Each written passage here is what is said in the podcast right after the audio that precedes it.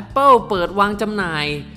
AirPods Pro ในประเทศไทยเป็นที่เรียบร้อยแล้วนะครับผมก็กราบสวัสดีครับ กลับมาพบกับตีโอนะครับ ในรายการ Tech Easy นะครับ สถานีวิทยุที่จะมาเล่าเรื่อง IT ครับ รอบโลกให้เพื่อนๆ ฟังกันแบบง่าย ๆ มาฟังกันแบบรายวันเลยนะครับผม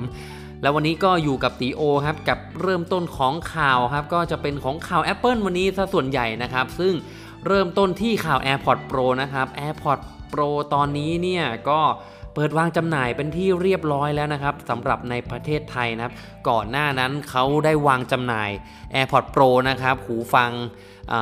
ตัวล่าสุดของ Apple นะ เมื่อวันที่ 30 ตุลาคมนะครับ ในหลาย ๆ ประเทศทั่วโลก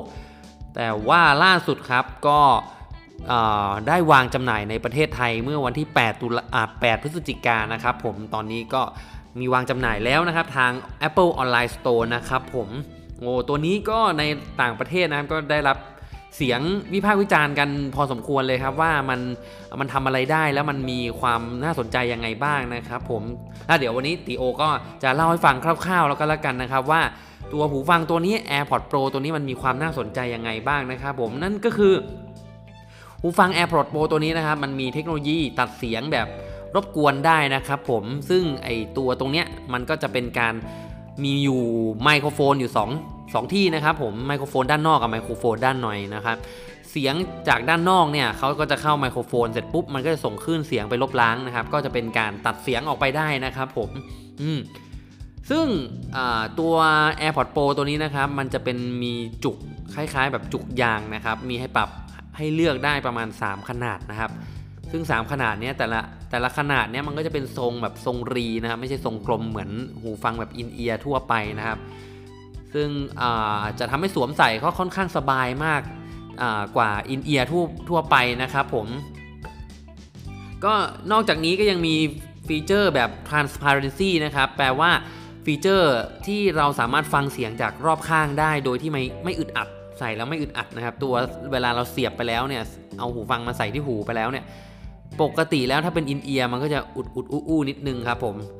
พอมาถึงจุดหนึ่งนะครับ ถ้าเราเปิดโหมด transparency นะครับผม มันจะเป็นการดูดเสียงจากด้านนอกนะครับ พอดูดเสียงจากด้านนอกมันจะทำให้รู้สึกว่า เออ มันเป็น in-ear เออมันเป็นอินเอียร์ที่ไม่อึดอัดนะครับ ไม่อึดอัดหูนะครับผม นอกจากนี้ตัวนี้ก็ยังมีทนน้ำทนเหงื่อนะครับ สามารถทนละอองน้ำได้นะครับผม แต่ไม่ใช่ไม่ใช่ถึงกับว่ากันน้ำได้นะฮะไม่ไม่ถึงขนาดนั้นนะครับ ทนเหงื่อทนน้ำในระดับที่ IPX4 นะครับผมแล้วก็ตัวนี้จะเป็นแบบเหมือน AirPods ทั่วไปเลยคือเปิดอัตโนมัติเชื่อมต่ออัตโนมัตินะครับ ตรงนี้ทำให้สะดวกสบายในการใช้งานนะครับ เปิดเคสออกมาแล้วก็เสียบหูฟังปุ๊บมัน auto on ให้ทันทีนะครับสำหรับคนที่ใช้กับตัวมือถือ iPhone นะครับผม ฟังได้นานสูงสุด 5 ชั่วโมงนะครับ แต่ถ้าเราเปิดแบบตัดเสียงรบกวนหรือ noise cancelling เนี่ยมันก็จะฟังได้นานสูงสุด 4.5 ชั่วโมงนะครับ แต่ว่าถ้าเราใส่ในเคสหูฟังโดยรวมแล้วเนี่ยมันก็จะฟังได้ประมาณ 24 ชั่วโมงนะครับถ้ารวมกันนะครับตรงนี้ตัวเคสมันก็จะให้มาเป็นแบบชาร์จไร้สายให้เลยนะฮะ โดยที่เราไม่ต้องไปเพิ่มเงินอะไรนะครับผมไม่เหมือนกับตัวของ AirPods นะครับ ถ้าเราแอปถ้าเราซื้อ AirPods ปกติมาเนี่ย เราอยากได้เคสแบบ wireless charge นะครับ ต้องเพิ่มตังค์นะครับ ถึงจะได้เป็นตัวเคส wireless นะ มันจะจาก 5,000 กว่ากลายเป็น 7,000 กว่าเลยนะครับ แต่ตัวนี้มันสตาร์ทมาที่ 9,400 90 บาทก็ได้เป็นเคสแบบไวเลสขึ้นมาเลยนะครับ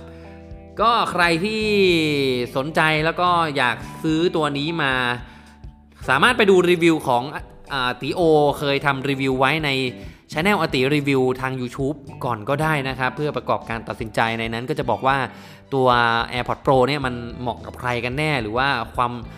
ฟังเสียงต่างๆ แล้วมันรู้สึกเป็นยังไงบ้างความรู้สึกของ TO เป็นยังไงบ้าง อาจจะไปลองฟังที่ทางช anel อติรีวิวก่อนก็ได้นะครับ ไปกันที่ข่าวต่อไปนะครับผม Apple เขาได้ออกอัปเดต iOS 13.2.2 รวมไปถึง iPad OS 13.2.2 มาเป็นที่เรียบร้อยแล้วนะครับผม ก็บอกเลยครับว่า iOS 13.2 iOS 13 เนี่ยค่อนข้างจะอัปเดตกันบ่อยหน่อยนะครับ เพราะว่ารู้สึกว่าบั๊กจะค่อนข้างเยอะฮะบั๊กหรือเรียกอีกอย่างนึงก็ว่าการข้อบกพร่องข้อผิดพลาดอะไรต่างๆ มีมีค่อนข้างเยอะเท่ามีค่อนข้างเยอะพอประมาณนะครับผมเวลาใช้งานมันอาจจะเกิดปัญหาได้บ้างเล็กๆน้อยๆทำให้ Apple เขาเขาได้ออกอัปเดตค่อนข้างถี่นะครับ ล่าสุดครับเขาออกตัว iOS 13.2.2 กับ iPad OS 13.2.2 มานะครับ ก็เอามาเพื่อแก้บั๊กโดยเฉพาะเลยครับ แก้การทำงานผิดปกติ ที่ถ้าเรานะครับ เวลาออกจากแอปไปต่างๆ เนี่ย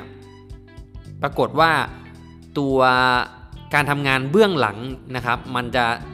ทำงานได้ไม่ค่อยเสถียรเท่าไหร่นะครับ อย่างเช่นเรา เข้าแอป Facebook เงี้ยแล้วเราเข้าไปคุยมีคนโทรมานะครับ เราเลื่อนแอปเราเลื่อนฟีด Facebook ไปประมาณกลางกลางกลางแล้วอะนะครับกลางกลางฟีดของ Facebook แล้วอ่านกำลังอ่านวันเกิดของเพื่อนๆอ่านคอมเมนต์อะไรของเพื่อนๆกันสนุกสนาน สมมุติว่ามีสายโทรเข้ามาอย่างเงี้ยพอมีสายโทรเข้ามาเรารับแค่แป๊บเดียวนะครับ เข้าไปกลับไปเข้าไปในแอป Facebook อีกรอบหนึ่งเนี่ยปรากฏว่ามันหลุดออกจาก Facebook เลยครับ เนี่ยแหละครับคือการที่ทำการทำงานเบื้องหลังของ ระบบปฏิบัติการ iOS 13 เนี่ยมันทำงานผิดปกตินะครับ เขาก็เลยแก้ออกมาแก้ตรงนี้นะครับ ซึ่งตรงนี้ออกมาแก้ปัญหาแบบนี้โดยเฉพาะเลยนะครับ ผมใครที่มีปัญหานี้อยู่นะครับ ก็ไปอัปเดตกันได้รวมไปถึงครับ อีกอย่างหนึ่งปัญหาอีกอย่างนึงก็คือ การที่เชื่อมต่อสัญญาณในเครือข่ายมือถือ อย่างเช่นล่าสุดคือของใน AIS นะครับ ก็มีคน ผู้ใช้งานบางรายนะครับ อัปเดตแล้วสัญญาณหลุดบ่อยนะครับ iOS ตัว 13.2.2 ตรงนี้นะครับ ก็ทำมาแก้ไขตรงนี้เป็นที่เรียบร้อยแล้วนะครับผมใครมีปัญหาตรงนี้ก็รีบไปอัปเดตกันได้นะครับ ยังอยู่ที่ข่าวของ Apple กันอีกสักหน่อยนะครับ ก็มีรายงานวิจัยกันมาจากบริษัท Strategy Analytics นะครับ ออกมารายงานภาพรวมของ ตลาด Smart Watch นะครับในไตรมาส 3 ปี 2019 นะครับเขาได้บอกว่าจำนวนส่งมอบเนี่ยของ Smart Watch นะครับเพิ่มขึ้นถึง 42%นะครับเมื่อเทียบกับไตรมาสเดียวกันเป็นในปีที่แล้วนะครับ คือตัวเลขนะครับส่งออกขายได้นะครับไปประมาณ 14.2 ล้านชิ้นนะครับผม 42%นี่เพิ่มขึ้นเกือบ 50%เนาะถือว่า ปีนี้เนี่ยเป็นปีที่คนสนใจสมาร์ทวอทค่อนข้างเยอะมากขึ้นเรื่อยๆนะฮะ ปัจจัยสำคัญนี่ครับมาจากอุปกรณ์ความต้องการทางด้านฟิตเนสแล้วก็ตัววัดสุขภาพนะครับ คือมันทำให้คน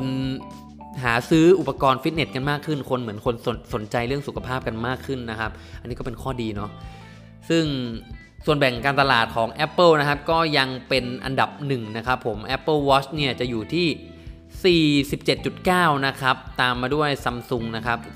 13.4%แล้วก็ Fitbit นะครับ ในอันดับที่ 3 นะครับ อยู่ที่ 11.3%นะครับ ตรงนี้ Fitbit เนี่ยก็ถือว่ามีส่วนแบ่งที่ลดลงนะครับ แล้วก็ทาง Apple ก็ยังคงเป็นอันดับหนึ่งต่อไปนะครับผมก็ภาพรวมถือว่าคนมาสนใจเรื่องฟิตเนสกันมากขึ้น แล้วก็ต้องการอุปกรณ์ตรวจจับ พวก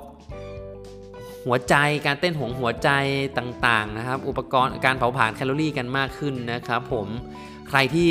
มีอุปกรณ์พวกนี้กันอยู่บ้างนะฮะ ก็ไปคอมเมนต์ ไปคุยแชทกันทางเพจอติรีวิวกันก็ได้นะครับ ไปพูดคุยกันที่เพจนะครับ ไปที่ข่าวอีกต่อไปอีกนิดนึงนะครับ นั่นก็คือจากนาฬิกาครับไปที่รถยนต์กันบ้างนะครับ เขาได้ออก กฎมาแล้วนะครับในเมืองนิวยอร์กนะครับนิวยอร์กเนี่ยอนุมัติให้ใช้เทสลานะครับ Tesla Model 3เนี่ยเป็นรถแท็กซี่ได้แล้วอืมมันน่าสนใจยังไงครับในข่าวนี้ทีโอจะบอกว่าเทสลาโมเดลนะครับก็คือเป็นรถยนต์นะครับที่เป็นรถไฟฟ้าหมดเลยนะครับ เป็นทำงานกันด้วยระบบไฟฟ้านะครับ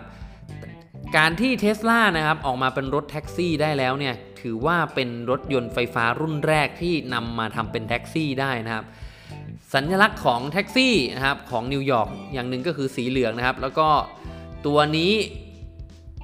คณะกรรมการแท็กซี่นะครับ และลิมูซีนแห่งนิวยอร์กนะเขาได้ออกให้ออกใบรับรองนะครับ ให้บริษัทแท็กซี่สามารถทำเทสลาเนี่ยนำเทสลา3มาเป็นผู้ให้บริการแบบแท็กซี่ได้แล้วนะครับ ถือว่ามันเป็นหนึ่งในมิติอีกมิติหนึ่งนะครับ ที่อาจจะเกิดขึ้นในอนาคตว่าอีกหน่อยโลกอนาคตก็อาจจะเป็น มีรถไฟฟ้ามาทำเป็นแท็กซี่ขึ้นมา เยอะมากขึ้นมากขึ้นนะครับ รวมไปถึงรถยนต์ไร้คนขับเนี่ยที่เป็นระบบไฟฟ้านะทั้งหมดเนี่ยก็อาจจะมาทำให้เป็นแท็กซี่ได้ในอนาคตนะครับ ตรงนี้เนี่ยถือเป็นจุดเริ่มต้นที่น่าสนใจนะครับผมในอนาคตอาจจะมีการโบกเรียกแท็กซี่ โดยที่เราไม่จ้องเจอคนขับก็ได้นะฮะตรงนี้ก็ต้องรอติดตามกันต่อไปนะครับว่า อนาคตแบบนั้นจะมาถึงเมื่อไหร่นะครับ ตอนนี้มันเป็นสัญญาณเบื้องต้นแล้วติโอก็นำเรื่องแบบนี้มาเล่าให้เพื่อนๆฟังนะครับใครที่ชอบการเล่าแบบนี้นะครับ ก็สามารถไปฟังติดตามได้ทาง Spotify นะครับอยู่แล้วก็ทาง Google Podcast นะครับ รวมไปถึงทาง Apple Podcast ก็ได้นะครับผมรวมไปถึงช่องทางใหม่นะครับ ก็จะเป็นทางช่องทาง YouTube นะครับ search คำว่า Tech Easy นะครับผมก็จะทำให้เจอ channel ที่การที่ติโอไปเล่าข่าว เล่าอะไรแบบนี้นะครับ แต่ถ้าอยากดูรีวิวต่างๆ เป็นแบบรีวิวของ gadget ต่างๆ แบบเห็นจริงเลยนะครับ แล้วก็ไป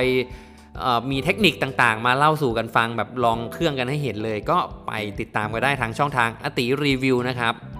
ก็ไปสามารถดูสามารถไปดูกันได้นะครับผมหรือว่ามีปัญหาสงสัยอะไรนะครับ ทักเข้ามาถามที่เพจอติรีวิวก็ได้นะครับ ติโอก็ รอตอบคำตอบเพื่อนๆอยู่นะครับผมสามารถไปพูดคุยเล่นกันได้นะครับที่เพจนะครับผมสำหรับนนี้ติโอก็เอาข่าวมาเล่าให้ฟังประมาณนี้นะครับผมต้องขอตัวลาไปก่อนไว้เจอกันใหม่วันพรุ่งนี้นะครับ สวัสดีครับ